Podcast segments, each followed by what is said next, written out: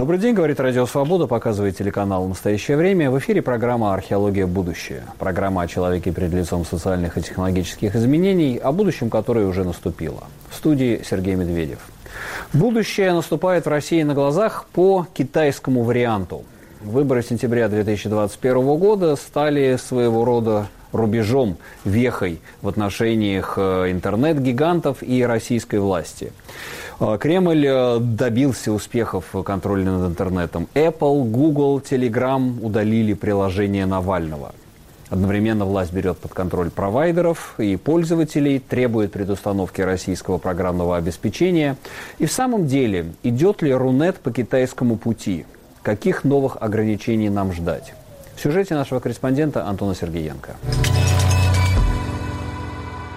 В России накануне выборов усилилось давление на интернет. Власти добились от крупнейших IT-компаний удаления приложения Навального с умным голосованием. Также активно блокировались ссылки на документы со списком кандидатов от команды Алексея. Павел Дуров добровольно удалил запрещенный бот голосования, объяснив это днями тишины во время выборов, которые по факту в России были отменены, и снова заставив многих подозревать его в сотрудничестве с российскими властями. Ситуация с блокировкой приложений Apple и Google создала опасный прецедент. Изменения политики этих двух IT-гигантов неизбежно скажутся на свободе слова в России. В России было создано за последние два года два дополнительных фильтра. Блокировка запрещенного контента руками не только операторов связи, но и лицензирование провайдеров, а также замедление трафика, которое делает Роскомнадзор, как это произошло с Twitter. Ситуация все больше напоминает китайскую. Речь идет о создании суверенного интернета и изоляции российского сегмента сети. Власть постепенно вводит монополию на интернет. Об этом свидетельствует и скорая обязательная обязательная предустановка российского софта на смартфоны. Сейчас, после покупки устройства, на экране появляется только надпись о рекомендации ознакомиться с приложениями российских разработчиков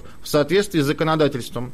Что ждет интернет в России? Какие еще будут новые ограничения? И чем может обернуться блокировка сервисов иностранных IT-компаний для рядовых пользователей?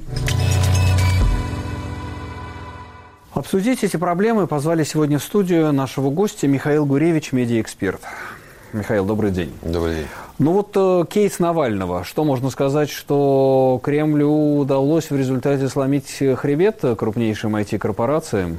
Знаете, как это в анекдоте, не мытьем, так катанием, сказал да. человек, вытаскивая девушку из бани, засовывая ее в Мерседес. Вот примерно так и произошло. Действительно, на минувших выборах, мне кажется, будущее интернета, это был таким незримым главным вопросом. И вот когда мы говорим об итогах выборов, а, то интересно не столько там фракции прошли, или какие там депутаты появились, в общем, мы понимаем, что мало от этого зависит, а действительно, каково будет будущее интернета. А было ли вот то, что происходило до выборов, некой предвыборной обсессией, или это начало чего-то большего? А ограничится ли власть а, достигнутым, или э, гайки, наоборот, будут закручиваться куда более э, стремительном темпе. И мне кажется, к сожалению, судя по тому, что мы наблюдаем уже после выборов, а ситуация только продолжает нарастать, и видимо, принято решение, что раз уж люди так аморфно реагируют на ограничения, так аморфно реагируют в ситуации как бы предвыборной кампании, то в спокойной как бы, обстановке ничего не мешает, в общем-то, довести ситуацию до некого задуманного, не знаю, финала, не финала, ну, до некой задумки которая присутствует. Эм, вы это называете китайским путем. А мне кажется, что вообще отсылка к Китаю в данном случае, это как вот Екатерина Шульман ввела этот оборот речи «обратный каргокульт». Так mm-hmm. вот, обратный каргокульт, он и в отношении Китая, не только в отношении Запада. А, потому что желание, конечно, есть, но достичь этого совершенно непонятно, невозможно. А, а главное, ни страна, ни пользователи, ни сами регуляторы к этому не готовы. Не готовы ли регуляторы? Мне кажется, что российские регуляторы учатся очень быстро, потому что еще несколько лет назад, сидя в этой студии, мы смотрели ха-ха, как они пытались заблокировать Телеграм, ничего не получилось. А, обрушили половину Рунета российского интернета, включая правительственные серверы, ничего не получится. Но мы видим, что Роскомнадзор и российская власть и ФСБ учатся очень быстро. И вот мы видим уже, как Павел Дуров сам фактически идет на поклон к российской власти. Так это технологические возможности они нарастили или бюрократические? Ну, по-моему, и то, и другое. Безусловно. И то, то, что вот, э, для начала, что произошло с Apple и Google? Как я понимаю, просто взяли в заложников э, местных э, сотрудников. Сказали, что ну, к, людям, к, людям, говоря, к людям придут по домам. Честно говоря, я не верю э, в эту теорию. Это э, такого же качества э, отмазка, как мы это называем, да, или объяснение, да. как и отсылка Павла Дурова к «Гню тишины». Да, да которого есть, не существует. Да, абсолютно. Уже. Вот я думаю, что это плюс-минус э, э, похожая мотивация. У меня вообще есть ощущение, что они как бы уже в конце концов в результате там, переговоров, давления говорят, ну а как мы это объясним пользователям? И говорят, ну вот скажите про день тишины. Или вот скажите, что, ну, не знаю, вас взяли заложники. И вот как бы происходят такие вот э, объяснения. Ни то, ни другое я не думаю, что было правдой. А, но мы понимаем, что, собственно говоря, и Google, и Apple – это э, бизнес-компании. И, собственно говоря, вопрос всегда стоит, где доход, имидж – а, и вообще какие-то бизнес-интересы. Так вот, бизнес-интересы в данном случае со, э, состояли в двух моментах. Во-первых, не быть единственной компанией, которая подалась на давление российских властей. И, соответственно, знаете, э, такое в медиа раньше случалось, когда идет давление, говорят, вот не пишите об этом, там, ну, сверху. Да. Эти говорят, ну а как же вот конкуренты пишут? Вот и пока конкурентов там не закрыли, там эти могут писать и так далее. Это происходит сплошь и рядом э, во многих сегментах а, не говорите это, а вот этот говорит. Окей. Вот а так же и здесь, да, там, а, я думаю, что для Гугла и для Apple куда важнее было, чтобы вот произошло вот это синхронное решение – нежели произошло это решение или не произошло это решение. Слушайте, ну это компании публичные, там, с а, многомиллиардными оборотами, и, честно говоря, россияне должны сами решать проблему, а, поддерживают они Навального, оппозицию или еще кого-то или нет, и не перекладывать ответственность на, на корпоратов. Вот. Они же, в свою очередь, решили, что на данный момент все-таки сохранить этот сегмент – а, в, в своем бизнес-процессе это интереснее, чем его заблокировать. И, соответственно, раз уже и Apple, и Google вместе синхронно пошли на это решение, то и имиджевые потери, они как бы тоже будут разделять на двоих.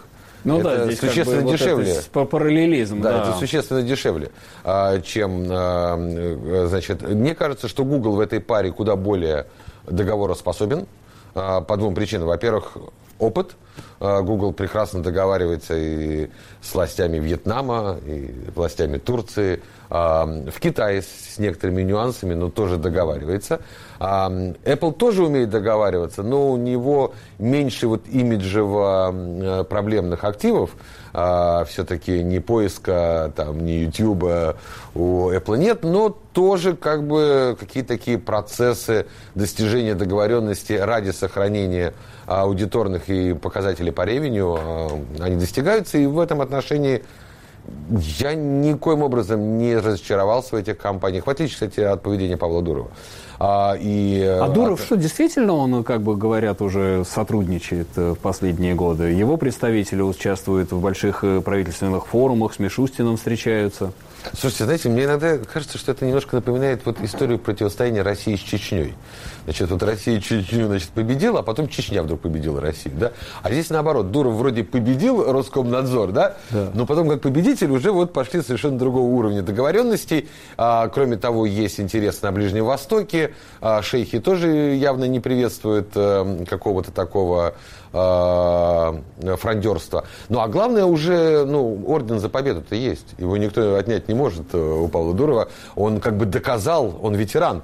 Он доказал свое в бою. То, что нужно для сохранения э, цифровой свободы, он уже сделал. И теперь вы сами сделаете что-нибудь, а я обеспечу, как он там сказал, э, безопасность, э, аудиторию там, и так далее и тому подобное. На очереди YouTube учитывая последнее, что вот сейчас с закрытием каналов Russia Today в Германии требует, чтобы YouTube за все ответил. Ну и вообще, как Слушайте, последнее пространство свободы. Да, это правда. Я все жду, когда вот мы будем с вами обсуждать, а мы готовы выйти уже на митинг э, с требованием, чтобы YouTube разблокировал э, Russia Today в Германии, ну, чтобы нам сохранили YouTube, и, соответственно, не разгонят ли вот такую нашу демонстрацию. Да-да-да, интересно. Вот, то есть, как бы, в итоге мы, конечно, не знаю, в той или иной мере мы к этому придем. Да, на очереди YouTube.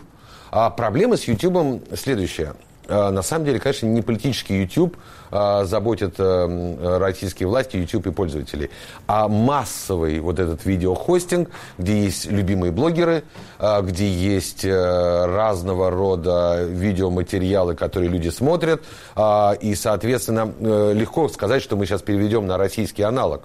Но это невозможно. Не потому, что эти блогеры не перейдут. Слушайте, там есть стоимость рекламы, там подключена монетизация. Россия не готова будет заместить монетизацию Гугла. Там есть огромная русскоязычная зарубежная информация, которая для блогеров дороже и прибыльнее, чем российская. Ну, просто благосостояние у них больше.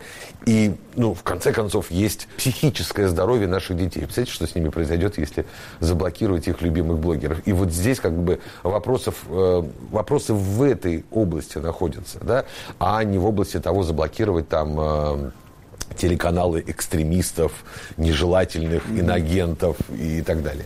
Помимо блокировок появилось же очень много новых интересных инструментов да, в российской власти. Замедление, как попробовали с Телеграмом. И вот последнее, о чем недавно писал Христо Грозев, это что нас ждет аккредитация хостинг-провайдеров. И, грубо говоря, есть те, которые подпишут договор о сотрудничестве с ФСБ, которые будут полностью предоставлять все данные по IP-адресам пользователей, и те, которые не подпишут, а те, которые не подпишут, им будут давать очень ограниченные каналы связи с малой скоростью. Ну да, и приоритизация, да, то есть... Да, а, и приоритизация. Нет, безусловно, значит... Э, это без... реальный Да, технологические возможности государство за это время нарастило, тем более, что, как мы видим, что для технологических компаний государство единственный игрок, покупатель, э, заказчик услуг, и поэтому все с ним э, сотрудничают. Технологически государство стало мощнее. А, другое дело, что все равно это все валится, немножко не работает. Опять же, если обратимся к китайскому пути, то зачастую вот эта работа по анализу трафика, по приоритизации и так далее натыкается на сопротивление цифровое, потому что, как в Китае, опять же, можно, скажем так, маскировать трафик под разрешенный, и становится сложнее. То есть там есть свои нюансы, такой длинная бойня. А, значит, а, безусловно, бюрократически государство заставляет это делать, э, регистрироваться. Не только хостинг-провайдеров, всех заставляют регистрироваться в России.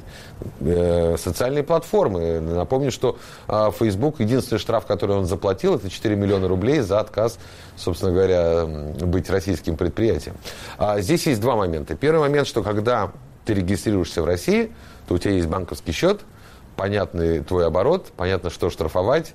А, и есть сотрудники, которых там, ну, если не брать заложники, но с которыми можно общаться. Ну да, это вот требование при приземления вот да, этих вот э, конечно, сервисов да. Э, западных да. крупнейших. И в этом отношении, безусловно, эта такая борьба будет продолжаться. И что самое потрясающее, мы же видим, ну, а США борется с приземлением ТикТока. Да, Или с, с Парлером, как США да, борются да, с, да. в связи с Трампом. То есть, как бы тут вот... Э, а вот посмотрите, как это в мечети происходит. Вот, то есть, как бы э, нужно понимать, что... А говорить, что это совсем другое, это не то, ну, это такая вечная история. Нам говорят про одно, что это не то, мы говорим про другое, что это не то. Такая борьба не того. Вот. Значит, э, соответственно, Конечно, я думаю, что многие игроки согласятся, потому что деньги важнее. Слушай, ну, ну это бизнес. естественно, нет. Это борьба за свободу уже проиграна. Здесь просто да. уже идет ну, борьба так, вообще, за деньги. Борьба за свободу – это дело граждан. Дело бизнеса – зарабатывать. Ну, в общем, И когда да. граждане перекладывают на бизнес свои политические требования, это выглядит скабрезно, скажем так. Программа «Археология. Будущее». Говорим сегодня о непростом будущем российского интернета, Рунета. После известных э, действий Apple, Google, Telegram, которые полностью пошли на поводу у российских властей по поводу приложения Навального, мы действительно в новой ситуации отношений интернета и власти. Все больше и больше контроля. Об этом рассуждает Александр Исавнин, координатор по международному сотрудничеству Роском Свободы, в беседе с нашим корреспондентом Антоном Сергеенко.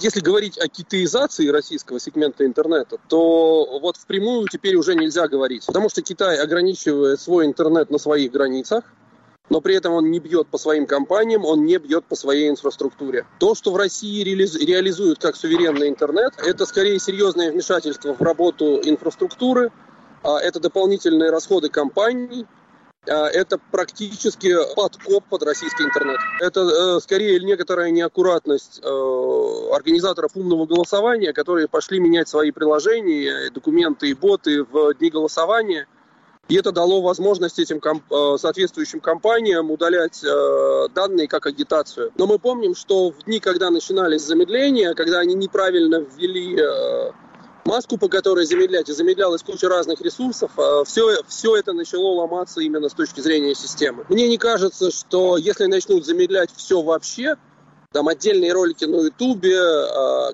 какие-то отдельные приложения массово, да, не вот только Твиттер там в э, его картинках и библиотеках, то эта система начнет складываться, она просто все сломает.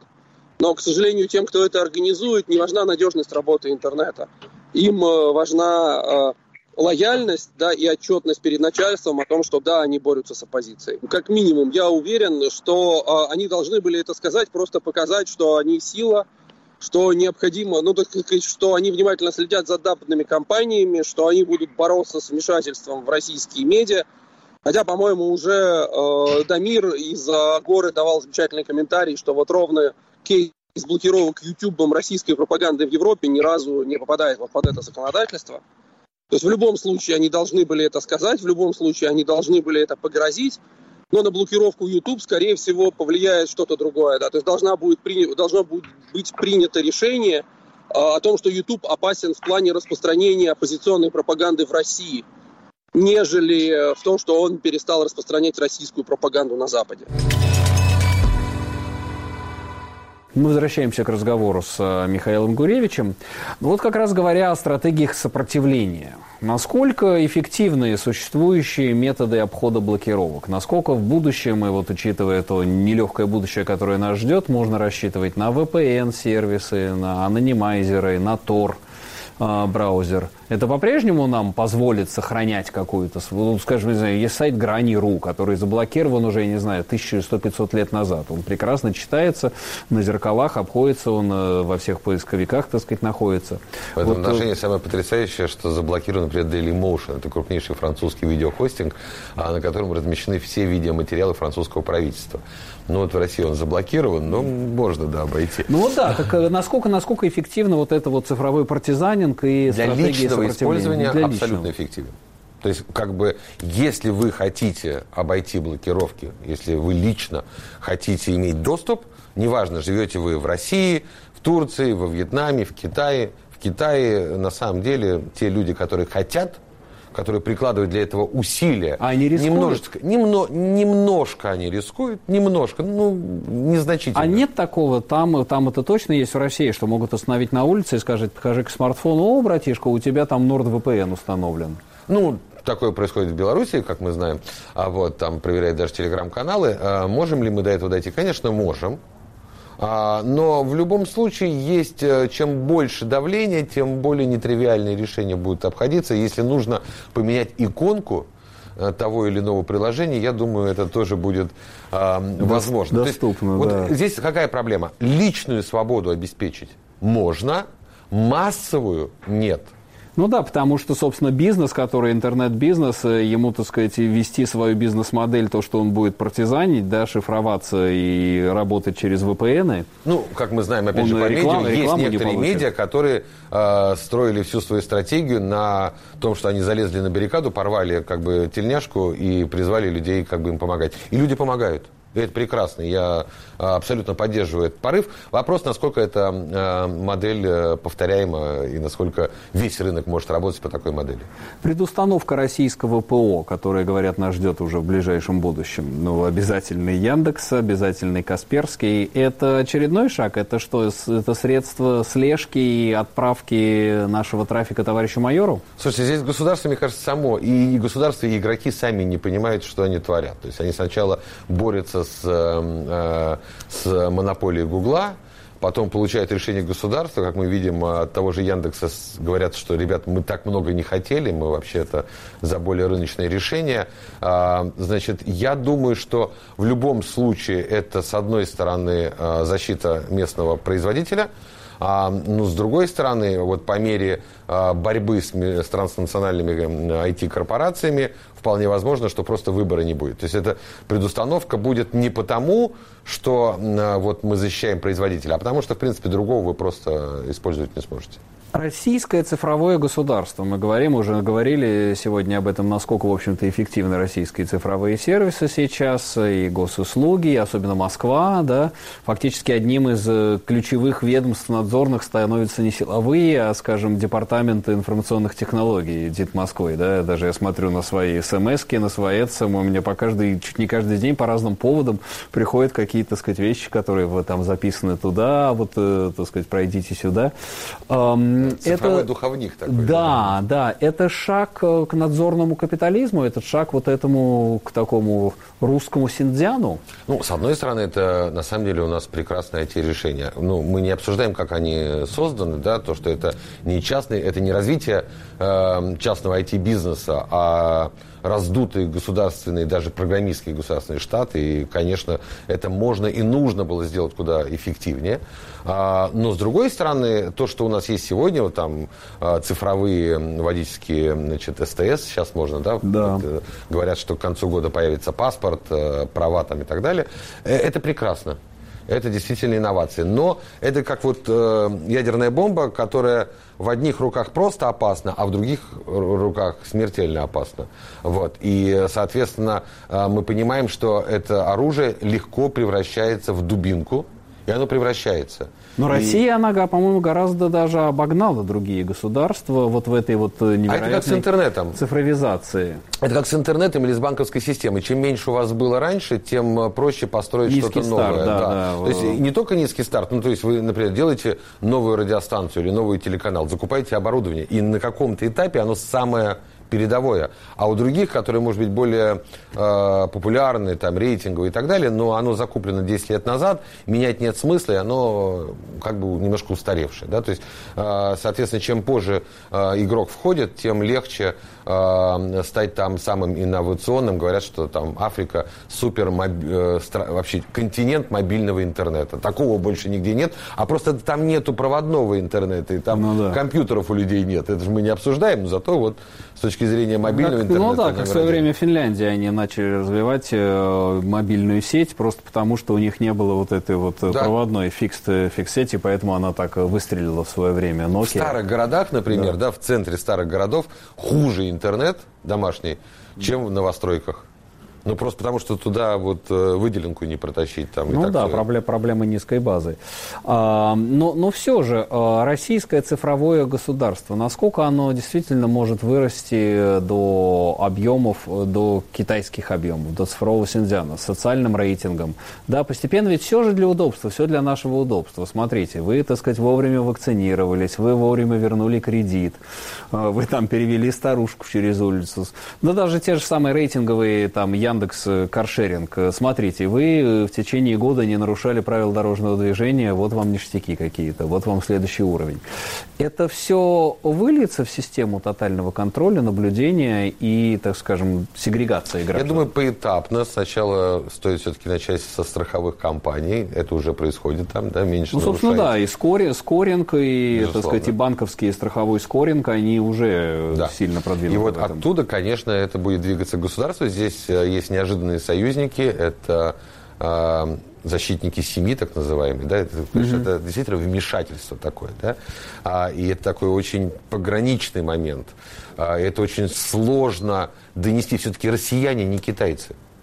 Ну, вот по, по сути своей, то есть мы конфуцианство интересно, но это не, не наша вера. Идея да? общего блага как-то, да, не проникла еще вот. в толщу российской. Да, и это некая проблема. При этом, то есть цифровое государство развивается, дубинка используется э, на выборах тоже используется, как мы уже видим, да, и чем дальше, тем это будет больше, но при этом вот этот вот скоринг, вот то, что Синьцзань, мне кажется, пока в России невозможен, и главное, что, ну, вообще, в принципе, невозможно каждый раз э, э, осматриваться на Китай, потому что, ну, мы в, друг, мы в разных ситуациях да, находимся. Да. Понимаете, это, Согласен. это все равно, что, вот смотрите, есть один человек, который родился без руки, а второй, которому его отрубает, например, там, не знаю, там, в 30 лет.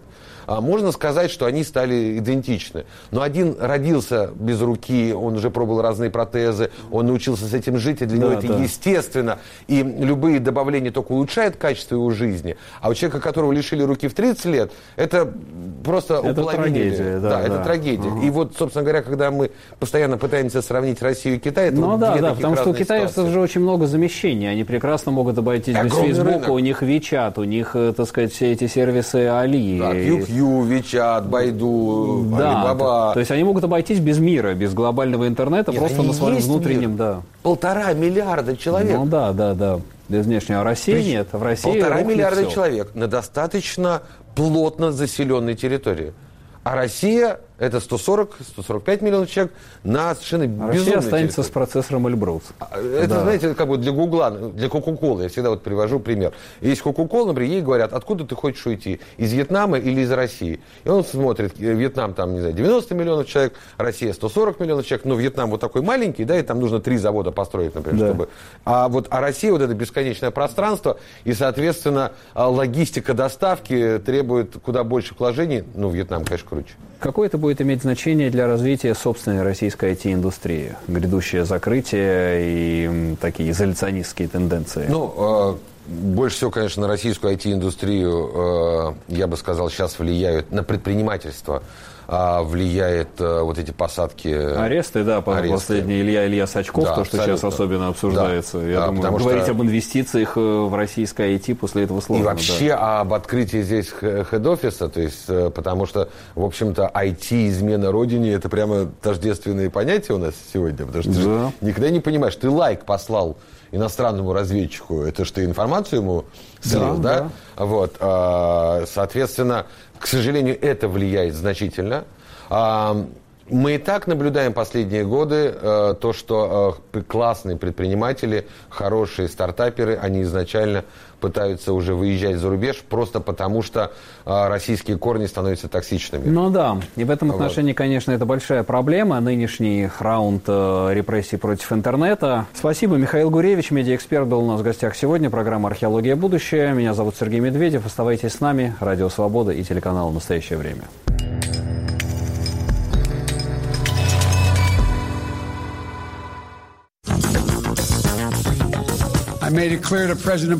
Путин не изменится, он Путиным будет. Подкаст «Американские вопросы» из Нью-Йорка. Мы говорим об Америке, которая может быть интересной россиянам, и о России, которая интересует американцев. Вот он сел как великая держава, и вот они сейчас, и вот они решат, и все такое. Ведущий Юрий Жигалкин. Слушайте, подписывайтесь в агрегаторах подкастов Apple, Google, Spotify и других приложениях.